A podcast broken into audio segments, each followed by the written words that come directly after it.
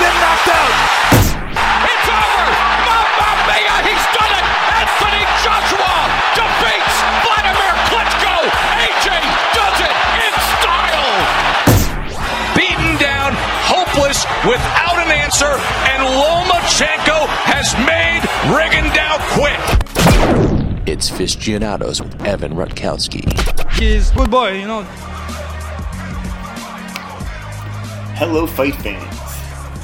It is Thursday, September 13th. Canelo Triple G2 fight week. There's boxing on Thursday night. I don't even know what happened yet, but it's already happened. I'm going to watch it on my DVR. There's boxing on Friday night, and I'm excited for it on ESPN. And then there's pay per view boxing for, look, it's a really great card on Saturday. It is Canelo Triple G2 Fight Week. This is the Fistianados podcast. I'm your host, Evan Rutkowski, former HBO sports marketing executive, giving you my take on what's happening in the sport of boxing on your screen and behind the scenes. Email me at Fistianados at yahoo.com. Follow me on Twitter at FistianadosPod. So much has happened in the last day or two. I was actually going to record last night, but honestly, just with all the news that came out, I had to digest and prep everything. Let's just jump right into it. It was going to be a shorter pod. Now it's going to be a longer pod. Let's go. On for the review part of this podcast on Saturday, September 1st, over Labor Day weekend, Facebook Watch televised Ryan Garcia beating Carlos Morales by majority decision. Really solid undercard action fight here with Nico Macias putting on a TV friendly fight in a win over Marvin Cabrera. At the time I'm recording this, there are 2.5 million views on Facebook Watch for this. I watched it live, and Facebook Watch has a stream count of how many people are currently watching. It was up around 60 to 65K in terms of a peak, at least from what I saw. There's a lot to say about what Facebook Watch is doing here with Golden Boy, but I think the right thing to do is give this about four or five fights before we really get into what's happening. Specifically for this fight, we learned a lot about Ryan Garcia and what he needs to do in a boxing gym between fights. And I'll, for the most part, leave that to people who are matchmakers to comment on. From my standpoint, I love the fan base Garcia has developed thus far, and he has elite hand speed. He's still very young, and there's a long way to go. But this is where careers can get stalled or end early, and you have to look at some warning signs here. Golden Boy clearly has a lot to gain if Garcia comes through, and some network exec out there will eventually take a big gamble on him. I'm, that much is is true. Just with his, he's got like a million Instagram followers. The potential gains with him are just too high to ignore. Not is that does he have that many Instagram followers? The kid gets people to either love him or hate him, and that's exactly what you want out of a fighter. But any marketing exec worth their salt will also look at how winded he was, what his issues were in taking some of Morales' punches, some of the in-fight strategy was happening, and they're going to press pause if they're good. This is an issue that any ticket seller or social media press sort of darling faces when they need to get good enough to justify their lofty status. And then there's the Facebook Watch component to this as well because Garcia has over a million Instagram followers and Facebook owns Instagram. Like literally, Facebook owns it. But somehow, the Jojo Diaz fight from earlier in August is well over 4 million views right now, and we aren't close to that at all with Garcia. I'll give him a little bit of a pass because it was Labor Day weekend, but both Golden Boy and Facebook need to leverage that following and help translate it in, into more viewers. You'd have thought the viewership for someone like Garcia would go up, and, and to a marketer, that's probably more concerning actually than his actual performance because he's talented enough that a really good matchmaker or manager should be able to take the proper steps to make sure that letdowns like this don't happen again. There are several blueprints for this where you get him in with the right trainer, get better sparring, keep the kid active, all that kind of stuff. There's people out there that are a lot better at me than telling you this. The bottom line, though, is a million Instagram followers does not automatically translate into Facebook Watch viewership. You know, it also doesn't translate into TV viewership on regular television or subscribers to a streaming service. You know, even look like this isn't a great comp, but look at fighters like Adrian Broner, who I've talked about before on this podcast. Broner certainly has some talent, but not enough to be considered like an A level fighter, in my opinion. He absolutely delivers a TV audience, though, which is why he'll never have a shortage of opportunities, no matter what his string of results end up ends up being. Garcia he might even be, in terms of pure talent, as talented as Broner, but he might never approach Broner's level as a fighter. And I've said before, I don't think Broner's at the A level. Broner's tough as nails, and you know we're going to need to see more of that from Garcia in the future. To be clear, though, while there is surely some cause for concern, we're not at DEFCON 4 or 5 yet a performance like this could end up being a really good thing for Garcia in his long term future if he responds in a really positive way. Enough on that though. Let's move on to Saturday, September 8th. Lots of action here. Before we even get into ratings, I think it just it, it should be said that this was a really quiet night overall in terms of TV viewership. ESPN they they were they won the night with the Clemson Texas A&M football game, and that had just under 4.5 million total viewers, which, if we're being honest with ourselves, isn't a great college football viewership number. As for boxing, let's start with the HBO card, which merits a really close look here we had Juan Francisco Estrada winning by unanimous decision over Felipe Orucuta, Donnie Nietes and Aston Palicte, Palite fighting to a draw, and then Kazuto Ioka with a convincing unanimous decision over McWilliams Arroyo. The ratings for TV actually broke this up into three separate programs, which was a lot. And the highest scoring fight, which was that Nietes fight that averaged 349,000 viewers, peaking at 421,000. And then the main event drops dramatically to an average of 298,000 viewers. And then the opener averages 310,000 viewers. I give you all this information. This might be the most embarrassing TV rating that HBO has ever gotten for, for boxing. I want to provide some context here for this. The lead-in movie for from HBO, and, if if I'm sure most of you are aware of this, HBO always does a Saturday night movie. I think it usually starts at eight o'clock, and that's the lead-in for whatever boxing that's going to come on that night. So the lead-in movie was The Greatest Showman, which did over 1.1 million viewers. So essentially, HBO dropped somewhere around like 70% of its total audience, which is just really bad. It's just uh, there's just no other way to say it. It's just really bad.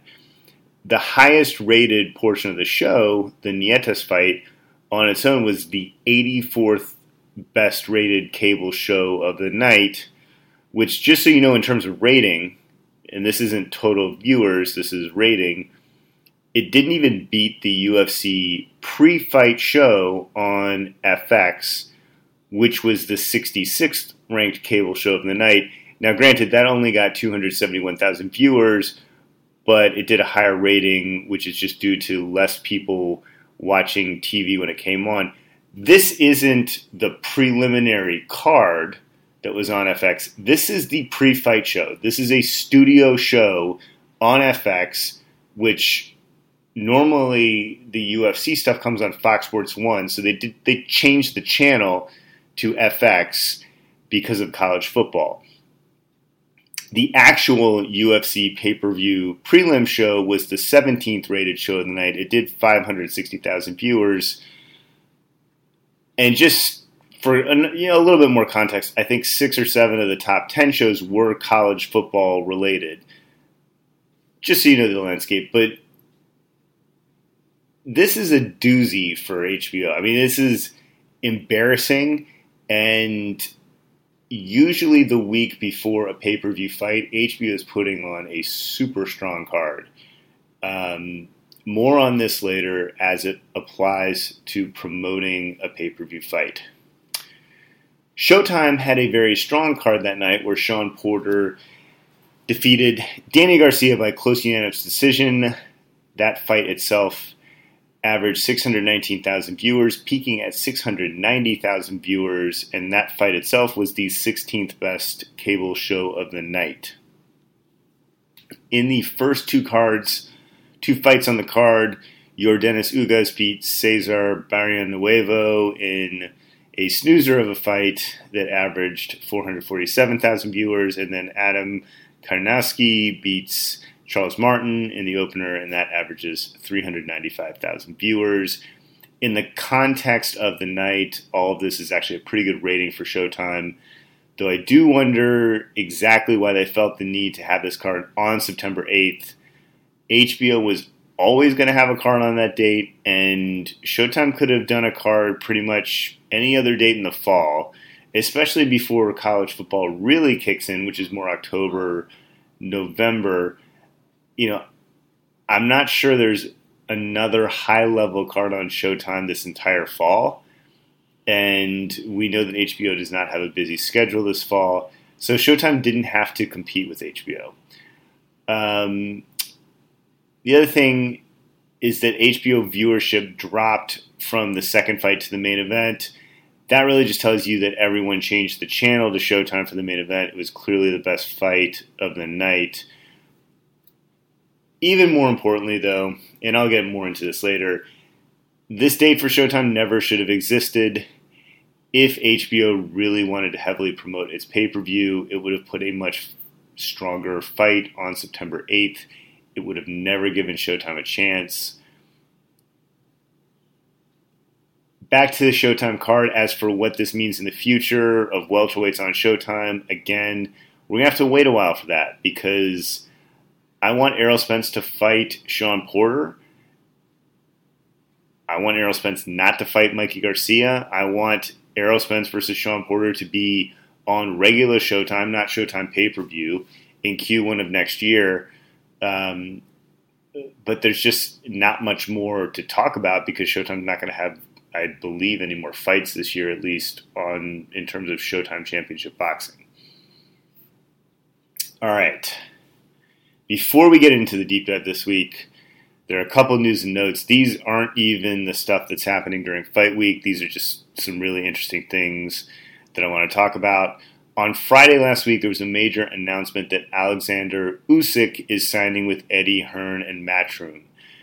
In the episode of this podcast I did on the World Boxing Super Series, we talked about how it made Usyk a star and that he had options after the tournament and what that meant for the World Boxing Super Series. But let's look at how this signing affects the boxing landscape because I think this is a big deal for a couple of reasons. First, we get that Usyk Bellew fight, which I'm sure will take place in the UK. I'm sure it'll be a big money fight. It's a pretty decent fight for Eddie Hearn to make. I mean, Usyk's clearly going to be the favorite here, but it's a great way to build a star power in the UK I'm interested in watching it, um, especially if it's just on in the afternoon here. And Usyk, on the whole, especially if he wins that fight, he offers a lot of flexibility for Hearn and DAZN. They can put him in another big fight in the U.S. against like an Andre Ward if Ward wanted to come out of retirement. That would have pound for pound implications at the very top, and they can, you know, they could try to build up the cruiserweight division for DAZN you know the World Boxing Super Series is doing more cruiserweight in its second season. I know those aren't all Eddie Hearn fighters, but uh, it is on the on televised on DAZN. Or they could have Usyk move up to heavyweight, which seems like a great move. They already have a lot of the top talent there. And that's where I think this really changes things for US viewers because now Eddie Hearn has almost every significant opponent for Deontay Wilder that's out there. To be perfectly honest, and I know others have said or written this, it's a little concerning that Wilder Fury, that fight hasn't been signed and officially announced. Now, I know Tim Smith came on Kurt Emhoff's podcast. I got a chance to listen to that. It's a fantastic listen to get some of the PBC strategy, and I know he indicated that we'd probably be hearing something soon on that. But I've been upfront about this. I don't think Fury is ever going to be a guarantee to actually get in the ring and fight Wilder. Um, I always thought he would sign on the dotted line, though, and we haven't even seen that yet. Uh, if you're Showtime, Al Haymon, and Lou DiBella, I think you have to be a little concerned here. I'm going back to the signing of Usyk now, and I'm I'm not talking about the Fury fight when I say this. Like I'm I'm talking about the Usyk signing. Eddie Hearn has essentially taken away all of your leverage. This fall, you could have said to Eddie, you know what? We can fight Fury, Usyk, or sorry, this this fall you could have said to Deontay, we could fight Fury, we could fight Usyk, we could one or two fights later fight Luis Ortiz for a rematch. Um, and that's enough legit opponents that while fight fans want to see Deontay Wilder fight Anthony Joshua, those are still real fights for Wilder and you can wait till you get the right deal to fight AJ. Now you've got Usyk gone. You can't really have an immediate Ortiz rematch. And Fury still, let's just say, unstable. Unstable is the wrong word. Un, he's not dependable. Like, you got to be a little nervous. Hearn could even try to get Fury to take Anthony Joshua's slot in the spring you know, if he really wanted to. All this means if you're Wilder, it puts a lot of pressure on your side to take the Anthony Joshua fight sooner and probably more importantly on lesser terms than you're going to want to do. You know, no one at Showtime wants to hear this, but Eddie Hearn has enough leverage to dictate the terms of an inevitable Anthony Joshua Wilder matchup, and that means the first one is likely to happen in the UK and on DAZN instead of Showtime. It may mean that Wilder ends up fighting several of his next fights on DAZN just because of the money and the level of fights available to him. And that's not good. But on to better news for the PBC. Let's take a look at the PBC deal with Fox, which the Ring, I think Mike Coppinger was the Ring reporter who reported this. It is said to be worth over $60 million a year for 10 fights on Big Fox and at least 12 shows on FS1. Look, I've talked about this at length on this show, starting back in the WWE episode, where Fox has clearly changed their entire programming strategy. Back then, I had no idea that these negotiations were happening. You know, there was a question about it in the last episode I don't want to cover too much of the same ground here, but now we actually have some details. And the point I want to make here with Fox is that the deal might actually have the highest variance out of every single TV deal out there, which is kind of crazy to say. If Fox, and this is big Fox we're talking about here, that is available to essentially every single person in the United States for free. If Fox succeeds with this strategy to focus on live programming and they become the hub for NFL football on Thursdays, SmackDown WWE on Fridays, and then college football and boxing and whatever other live program on Saturday nights, and you got the MLB postseason too as well in the fall. If that succeeds, then boxing on Fox is probably going to do really, really well. I know that's a lot of ifs, and I didn't say the other big if, which is that the PBC has to match their guys tough. But overall, I mean, this will be the largest audience out there for the fighters. It's really good license fees. I'm not going to go in, into in depth ratings for Fox like I did for ESPN, but this has a chance to put the sport in front of casual eyeballs like no other option. there's still several problems with this. You know, number one, we've talked about this before, like we've seen this movie and I said it last episode, but the PBC has yet to prove to viewers that it's going to put on consistently well matched fights and build big time events. The Time Buy didn't do that at all, and it got, you know, abysmal ratings on Big Fox. The other problem here is now that we're not in a time buy, the bar is going to be set higher now that Fox is paying this kind of money. It's no longer going to be good enough to do 1.5 million viewers on a Saturday night. I mean, that's like cops reruns like numbers. This is going to need to do 2.5 or 3 million viewers or more to be viewed as a success.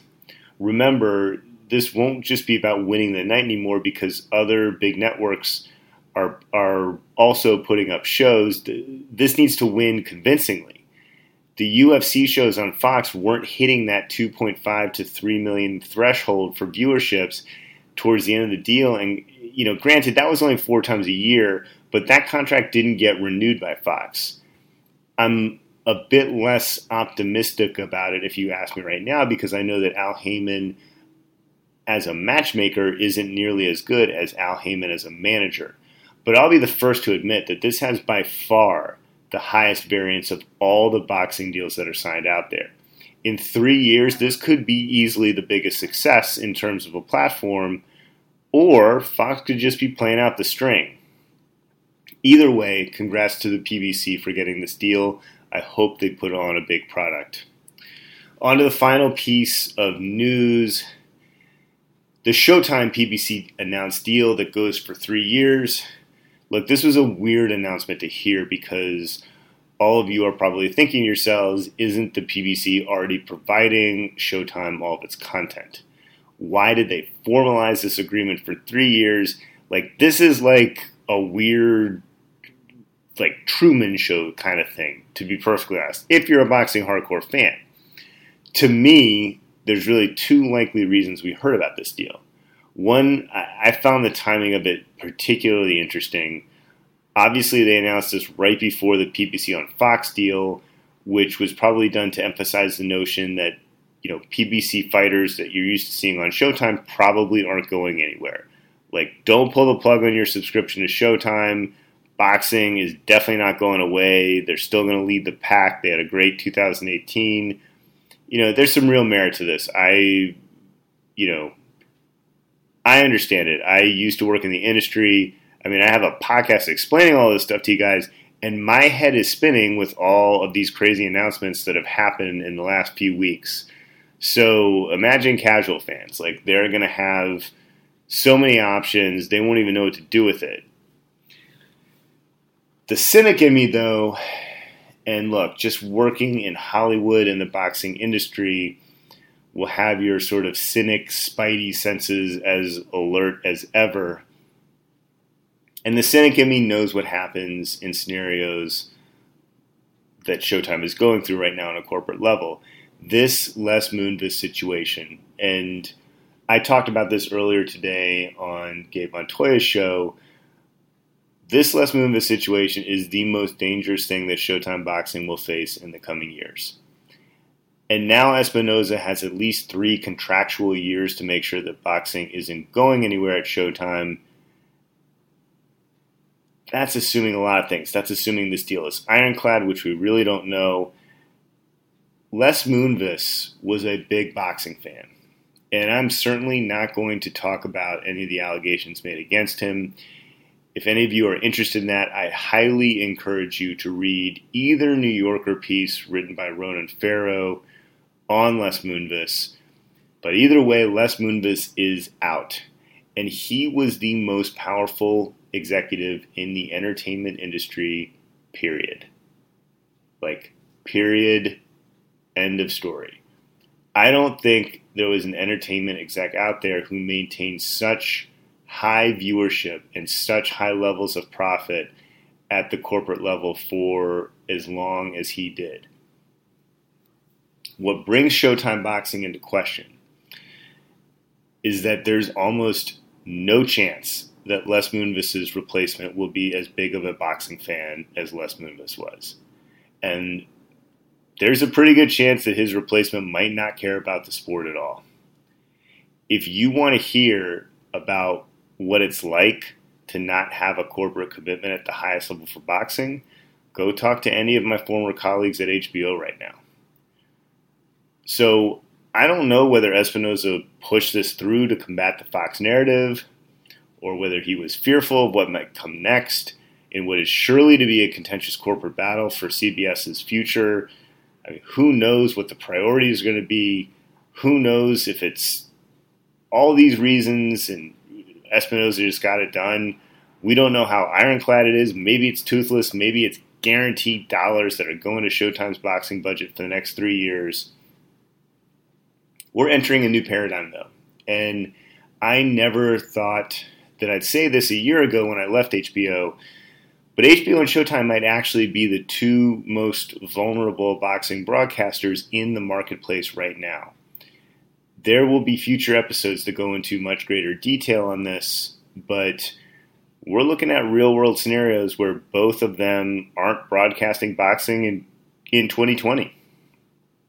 Maybe even one of them not broadcasting boxing in, in 2019 just with Showtime, I mean, the the inner corporate rivalries. There's the Shari Redstone stuff. If anyone in power wants to take apart aspects of the Les Moonves empire that can't be backed up with big time financials, I guarantee you, boxing on Showtime is one of the items that's going to be put on the table.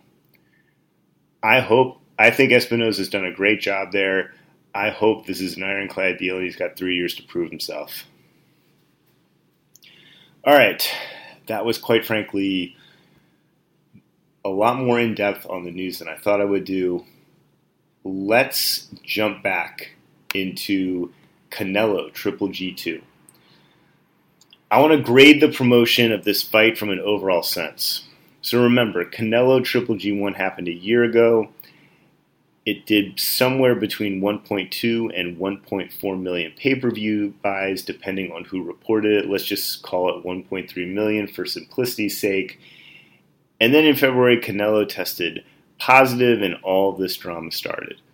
There's a couple major points I just want to knock out right off the bat. Most rematches don't do as well as the first fight on pay per view. There's usually some atrophy for a variety of reasons, but this fight was actually expected to be one of the exceptions to the rule. The first fight missed out on quite a few pay per view buys because last year there was flooding in several major markets, notably Houston, which is a big pay per view market for a Mexican fighter like Canelo, and just a very solid fight town in general. Second, the controversy caused by the drug test failures by Canelo and the postponement of the fight, that was big time publicity for the fight. Third, there's a strong argument that Mayweather McGregor happening so close to the first one actually hurt buys. You know, I think there is some merit to that, but I actually think the casual fans found that Mayweather McGregor fight TV friendly, so I don't buy into the argument quite as much. I think it is worth mentioning though. Regardless, this fight was absolutely in great position to top that initial number of 1.3 million pay per view buys. Quite frankly, I think the perception was that this should be in the minimum 1.5 range. And If it broke through, it could hit that 2 million pay per view buy mark, which is rare. That's you know rare air for pay per views. Like those numbers aren't crazy in terms of expectations, but several major things needed to break the way, right way for HBO and, and Golden Boy and, and K2 or well and Tom Loeffler to hit those numbers. And as it stands, I just don't see those things happening. The first missed opportunity I saw was that the momentum in the press just hasn't carried over from the craziness of that March through May period where the news of the drug test leaked and Canelo got a suspension effectively moving the fight there was so much discussion in the media about the fight, even through Triple G's KO win on that Cinco de Mayo card.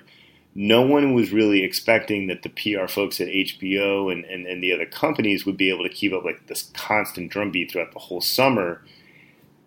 And to be honest, this summer has bombarded the boxing industry with an unprecedented number of stories that you could have never anticipated. We didn't even know what DAZN was back in April. And the kind of money that's just sort of been flowing into the sport wasn't there. You know, it felt like it was going to be a decent but not outstanding year overall in the sport. And now there's like legitimately five homes for boxing, all with impressive budgets for the sport. But back in April, there were only three. I think the overall takeaway is we learned something in the pay per view industry from that Mayweather McGregor fight last year.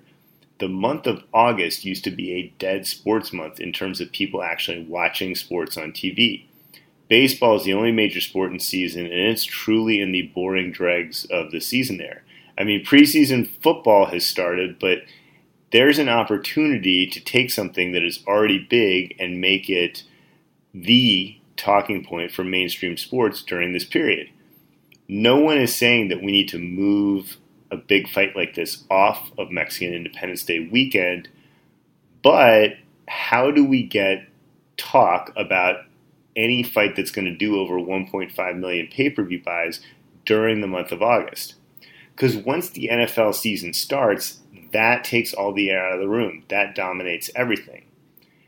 And the promotion tried to do a little of this. Like they had that TMZ element, you know, the Golden Boy put out there where the fighters hate each other and all that kind of stuff. It really felt contrived to me. And, and I'll be honest, that commercial spot with Canelo and Triple G was probably shot back in February before the controversy even started and they just never changed anything. Like those shoots are expensive. Golden Boy didn't have a lot of HBO cards. There's only one pay per view Canelo fight this year, so I doubt they cared to reshoot that commercial spot.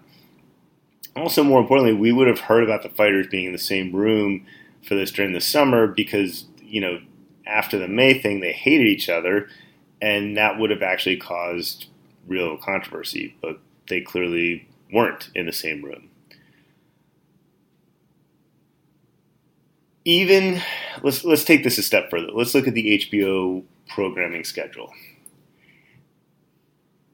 They only aired one fight at the beginning of August. That was the Kovalev fight, Kovalev Eleider Alvarez. And then they had a really low level fight that did a terrible rating on September 8th, one week before the pay per view.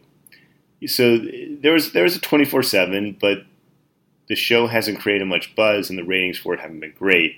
They also had a fight game preview show for the fight, but that was only a 15 minute piece that most people had to actually seek out on the network. I think it's totally fair to question their programming strategy for all this, especially given that they're clearly going to air the Jacobs Derevyanchenko fight later this fall. The traditional way to build up a big pay per view is to offer escalating levels of fights on a long lead as you build anticipation. After all, the best marketing of a pay per view fight is to talk about it organically during another live fight on the network that people care about watching. The best recent example of this is back in 2015 when HBO had a much bigger programming budget. In the build up to Mayweather Pacquiao, HBO aired Matthysse Provodnikov two weeks out, then aired Klitschko Jennings one week out. Then, the week after the pay per view for Mayweather Pacquiao aired, they aired the replay of it along with Canelo Kirkland. Even though there wasn't a 24 7 for Mayweather Pacquiao, this template works really well. You have a hardcore fight fan special two or three weeks out that really whets the appetite and then builds to a really big network fight with a legit star that will attract mainstream, mainstream media attention. HBO did a pretty big campaign for that Klitschko fight, and more importantly, both boxing and mainstream media were interested in it, and obviously, part of the narrative is that one week later you'll have this huge pay per view fight. And then the week after the pay per view fight, you are essentially offering one of your top up and comers and maybe Canelo was truly past that stage uh, when when he took the Kirkland fight. But if you look back, this is a common theme for all pay per view fights. You combine the replay of the pay per view, which still gets a pretty good rating, with a live fight for that up and comer. This strategy also boosts numbers for any shows like 24 7 or other shoulder programming, which naturally helps sell the pay per view. It's not a shocker that the likeliest candidates to watch the shows like that are already tuned in to the live fight. There are other benefits of doing it like this. From a marketing perspective, if you run a campaign for a big network fight leading up to a pay per view, you can use digital targeting. You can use that information to your advantage from the big network fight and for the actual pay per view. You can retarget, and it actually works really, really well. You can also buy media in bulk for multiple fights, and you get better rates for the TV spots and digital buys that way. From a PR perspective, as I mentioned above, you have both boxing and mainstream sports writers doing stories in of the sport in the lead up to it, and you can push your narrative since all the fights are on your network. But going back to the ratings that the fight on HBO did from this past weekend, the really bad part about all this that I touched on earlier is that HBO shouldn't have ever let Showtime put on that Garcia Porter fight. They should have put on the Danny Jacobs Derevyanchenko fight in New York, planted their flag, and actually tried to get a really strong rating for it on Saturday. Especially knowing that Canelo and Triple G are both free agents, which was new news in the past couple days, and assuming you want to do everything you can to boost pay per view sales and keep these guys in the fold, you've got to pull out every stop. This also sets up a big fight for the winner. Another aspect of the fight that deserves criticism is that $85 for a fight is plain and simple too much money. I don't say this from the perspective that a lot of boxing fans had on Mayweather Pacquiao, where they said it was hurting the sport to charge $100 for a fight that left casual fans completely frustrated and likely never to purchase a fight again. Every casual sports fan not casual boxing, but casual sports fan, knew who Mayweather and Pacquiao were and had known about them for years. Canelo and Triple G just don't have that kind of awareness yet. And the difference between 1.3 million pay per view buys and 2 million buys is casual sports fan. Not casual boxing fans, but casual sports fans. $85 is a lot of money for people who may only watch boxing once or twice a year.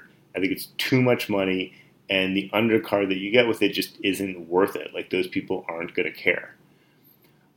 All of these points highlight what I think has been an overall fight promotion that's missed a lot of opportunities. Even the start of fight week with Oscar getting back on TMZ and talk about running for president, that is not just bonkers. It's a lack of discipline in the promotion there's usually one solid message of what this big pay per view fight is going to be from top to bottom, and everyone sticks to that messaging in every communication that happens. Any kind of print, radio, TV interviews, any dealings with distributors in the cable or OTT ecosystem, there's usually what's called a copy block that gets distributed internally from the marketing team for the fight that makes it very easy because as the marketing extends outward to people who don't know boxing that well, the message that goes out sticks. It stays the same. It drives people crazy when you stray too far from that message, though. And, you know, just with Oscar, miss it's it's when Oscar talks about other stuff like running for president and then misses the press conference. I can't even remember if he missed on Tuesday or Wednesday for getting sick. It's just not a good look. You want to stay on one message all of fight week and in the build up to it. There's a lot of places, like even for instance, here's an example.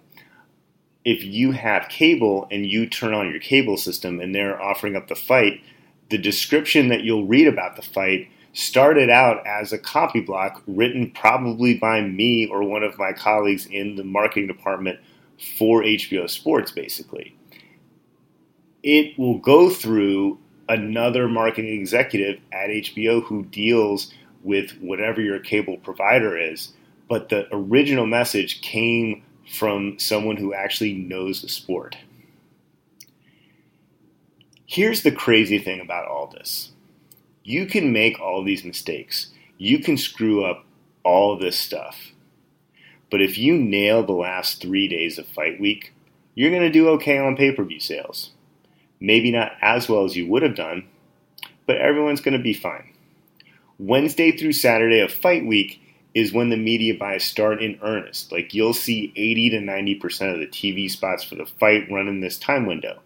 And this is when like the FOMO, like the fear of missing out element of marketing truly kicks in. It's when you'll get bombarded with mobile ads. It's when the PR is really in high gear. You'll see First Take in Sports Center and other shows like that covering the event. The true boxing hardcore audience is very important for fights like this, but they aren't going to make the difference once you hit 500,000 pay per view buys. For lesser fights, they matter tremendously because there you're really, it's your only potential audience for those fights are the fighters' built in fan base plus the hardcore fans. Once you're past 500,000 pay per view buys, though, your battle isn't with core fans, it's with casual boxing fans and then ultimately casual sports fans. You still need core fans to spread the word and be brand ambassadors. They're the ones who are going to tell their friends that this is the one to order. They might even host a fight party. They're going to get excited about the fight and help create buzz for casuals. But that only goes so far, and the media behind the PR brand really need to do the heavy lifting at a certain point. And unfortunately for the timing of this, I'm recording this on Thursday night, and I really we have got to put this out on Friday. I can't put this out on Saturday morning, so I can't tell you how successful the media plan is. I can tell you I've been targeted on social, but I haven't watched a lot of TV this week yet, so I can't really tell you that. Given how much I've worked with both sides, though, I'm confident that both promoters and HBO will do a good job here for this part. You know, at the same time, given the amount of missed opportunities that we've seen so far with this promotion, I can't guarantee that. But I don't see a world, no matter how good of a rollout, I don't see a world where HBO and Golden Boy and Tom are hitting some of those larger numbers that have been mentioned. I think this is likely, this feels like it's going to be in that 1.3, 1.4 million buy range, which to me is disappointing. I think 1.5 would be good. I think 1.8 would, would be great for a fight like this. But if they truly nailed every part of the promotion, 1.5 million is your floor. 2 million is your, your, your ceiling. Like 2 million is what you're aiming for it's ambitious, but it's doable. And we're just not going to see that number this time around. So I'm recording this on Thursday night instead of Wednesday night for a reason. And that's because of the news that both Triple G and Canelo are free agents after this fight. A lot of craziness came out on Wednesday. You know, Oscar missing the press conferences is drama, but this news of the free agency stuff is really big because HBO right now, and I was going to save a lot of this for my year review of HBO, which I would was planning on being my next show. HBO is coming right up on that internal moment where every department is going to get their 2019 budget soon. That's happening in the next couple weeks, and in some ways, with this Triple G and Canelo stuff, that doesn't actually affect the HBO budget because they probably aren't fighting on linear HBO. They're pay per view fighters at this point. But HBO will need to sign them to a massive contract and then get a lot of other 160 pounders to sign up, including Danny Jacobs, who I believe has his deal up either next fight, which is scheduled for October, or the one after, and then he's probably likely headed to DAZN. He's with Eddie Hearn. For HBO, that will mean their budget will, will have to go back to where it was a few years ago if they're going to compete. So we'll know, we'll know very soon what AT&T's plans are for HBO boxing. I mean, I don't think HBO Sports is going anywhere but it doesn't take a rocket scientist to see that HBO boxing could be gone. And this isn't because the Kovalev fight looks like it's headed to ESPN. Budgets are made year by year, and until that 2019 budget comes out, there was nothing HBO could do about the Kovalev fight. everybody knew that 2018 would be tough when budgets came out. That was never going to change. It's not like there's been some downhill slope that HBO has gone on this year. I mean, they, they scheduled out the year knowing what their budget w- was at the beginning of the year. It's really why HBO couldn't bid for the Kovalev fight.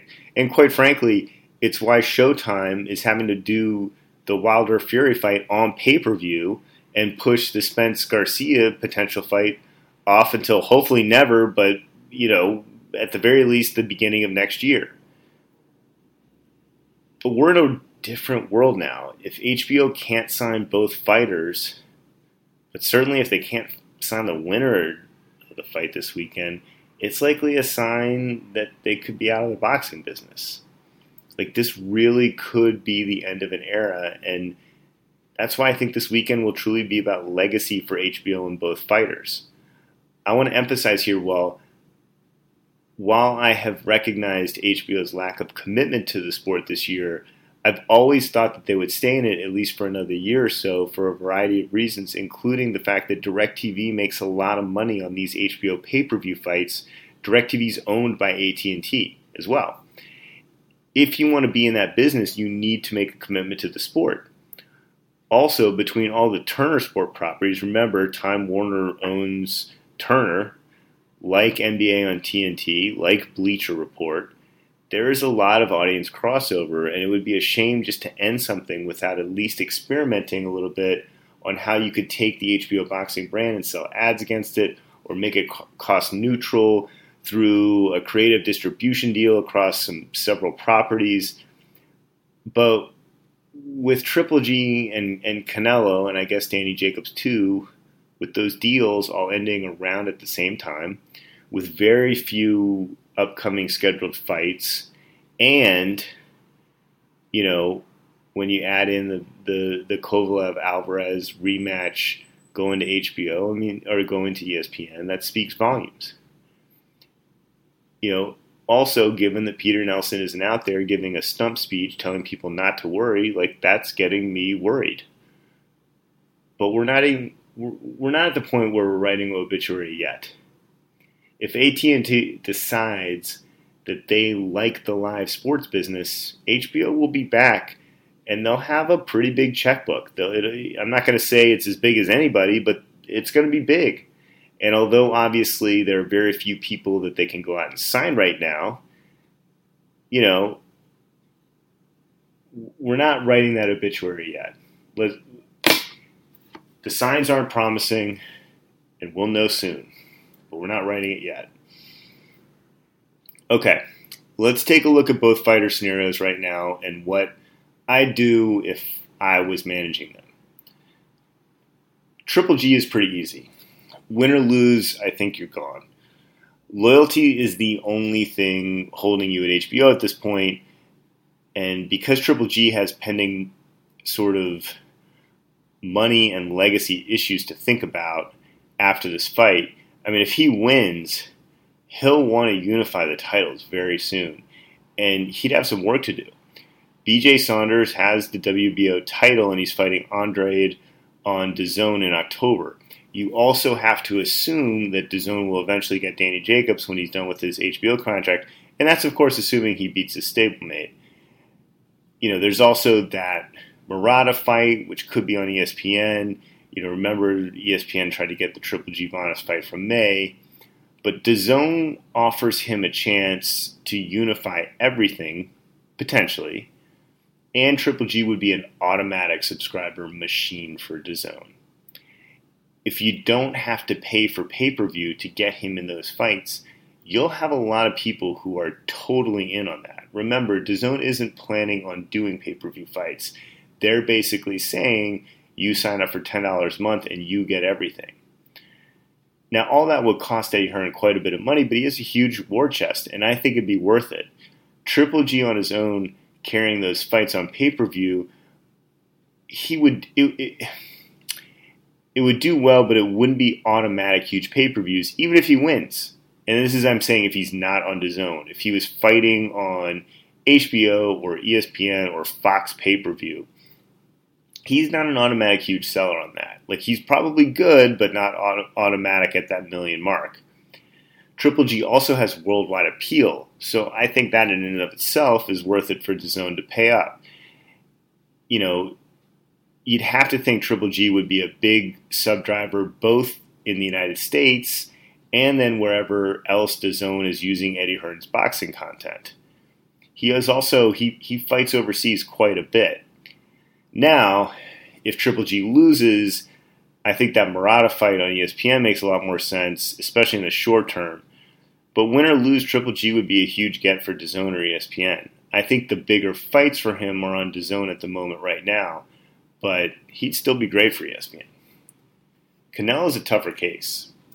His bread and butter is still pay per view, and Showtime is the only place that actually could put him on pay per view in this scenario, really. Stephen Espinoza also used to be Golden Boy's lawyer, so that relationship is already established there.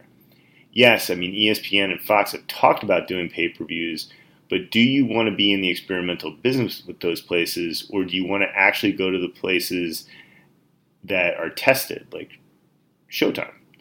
If Canelo wins against Triple G, his next fight is surely pay per view it probably does at least a million buys against any relevant opponent out there. How could you not go with Showtime under that scenario?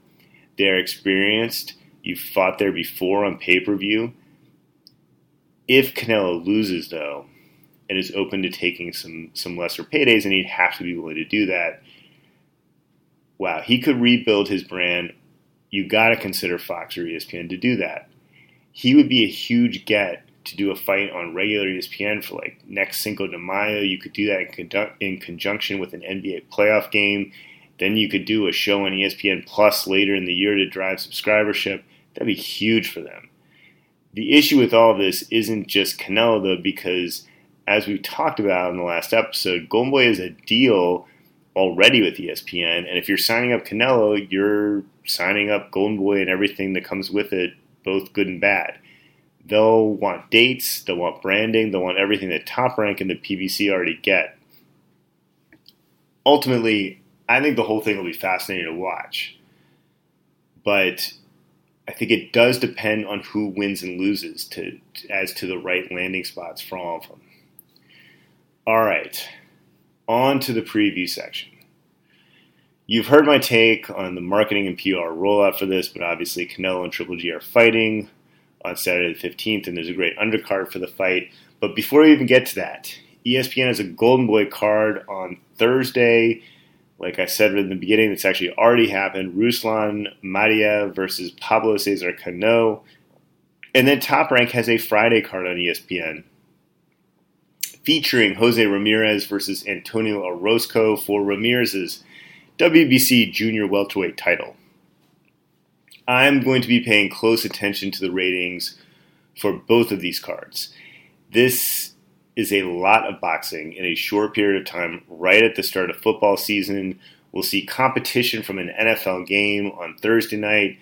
There'll be college football both on Friday and Saturday nights. I'm very curious to see how all this sustains itself in a competitive environment. The optimist in me thinks that, especially on Friday night, that show could get a halo effect from all the boxing talk that will inevitably happen in the mainstream media. But we're also right on the verge of overkill here, especially for the casual fans. As for odds, Madiev is about a 15 to 1 favorite over Cano, and Ramirez is like a 4 or 5 to 1 favorite over Orozco, although I actually think the odds should probably be closer for that Ramirez Orozco fight. Especially if Orozco makes weight, which I think I saw he did already today.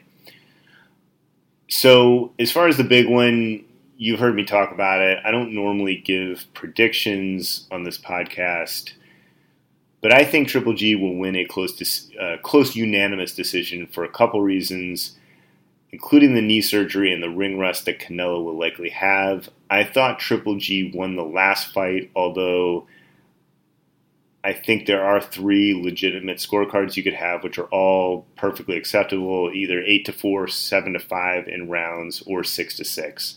I think a draw is a perfectly acceptable scorecard from the first fight. Triple G is actually a really good boxer. I know that that's not part of the narrative leading up to this, But he is really he, he's a great boxer. He's got a great jab. If he can snipe a couple of those early rounds, um, especially with Canelo's timing off, I think he'll take a close one. You know, the undercard is very solid. It's probably not worth whatever difference it makes in making the fight 85 bucks. But I'm totally in on Lemieux and O'Sullivan. That's a classic action brawler fight where someone probably gets KO'd. I mean, the Munguia fight is a complete showcase, and Chocolatito probably should be, you know, that should be an easy one for him as well. But there's a lot of questions with his comeback. The star power alone on the pay per view card just makes the whole thing fun you know, and and even with some of the mismatches, I mean, I'm always looking for a KO or two on a pay per view card with four fights. The odds are very close for all these fights except Munguia, basically. Uh, Triple G and Canelo are well under two to one. Uh, Triple G is a slight favorite. Lemieux is a slightly larger favorite, but you can still find it at under two to one. I think he's minus one seventy five uh, or a little bit higher than two to one in certain places, but that's really well matched. And Chocolatito is like eleven or twelve to one, but I think just with the amount of questions, like he obviously should win that fight, but with the amount of questions coming back from losses like that, uh, it's still compelling. And then Munguia is like fifty one. I think that's fifty to one is a total squash match, but you know Munguia is fun to watch, so that that'll be fun either way on Saturday, September 22nd, we have the U.S. debut of DAZN. The main event has Anthony Joshua fighting Alexander Povetkin, with the undercard being Yvan Mendy fighting Luke Campbell. Joshua is like a 10 or 12 to 1 favorite here against Povetkin, but I actually think Povetkin has a better shot at winning than those odds indicate. Uh, Joshua's the favorite. I expect him to win, but Povetkin's a good fighter. He's actually a fairly slick boxer. It's a pretty interesting test for Joshua on a lot of levels. Campbell is like a three or four to one favorite over Mendy. That one's pretty well matched. I mean, overall, I have so many questions, so many thoughts for what DAZN is doing. I think this is a great first card. These are all to have to wait till next time, though. Next time we'll review. We'll, let's see what's happening with HBO. I was planning on just doing a year review, but let's see what's happening there. DAZN, I think with all these new platforms, I don't. I'm not going to judge them on their first card. I think DAZN, that first card in the U.S. is actually really important as well. That's that's later but let's I guess we'll just have to play this one by ear. I think there's so much interesting stuff that could be happening in the marketplace that we could be talking about in two weeks. September's a great time to be a fight fan. There was great fights last weekend. There's great fights this weekend. I know you got to pay a lot of money for it, but uh, you know these guys. It's it's good for fighters like this to make good money. It really is. It's great for casual fans to be involved. This is kind of the moment for it enjoy the fights. I'm out on social media for this stuff. Uh, it's a, it's a lot of fun.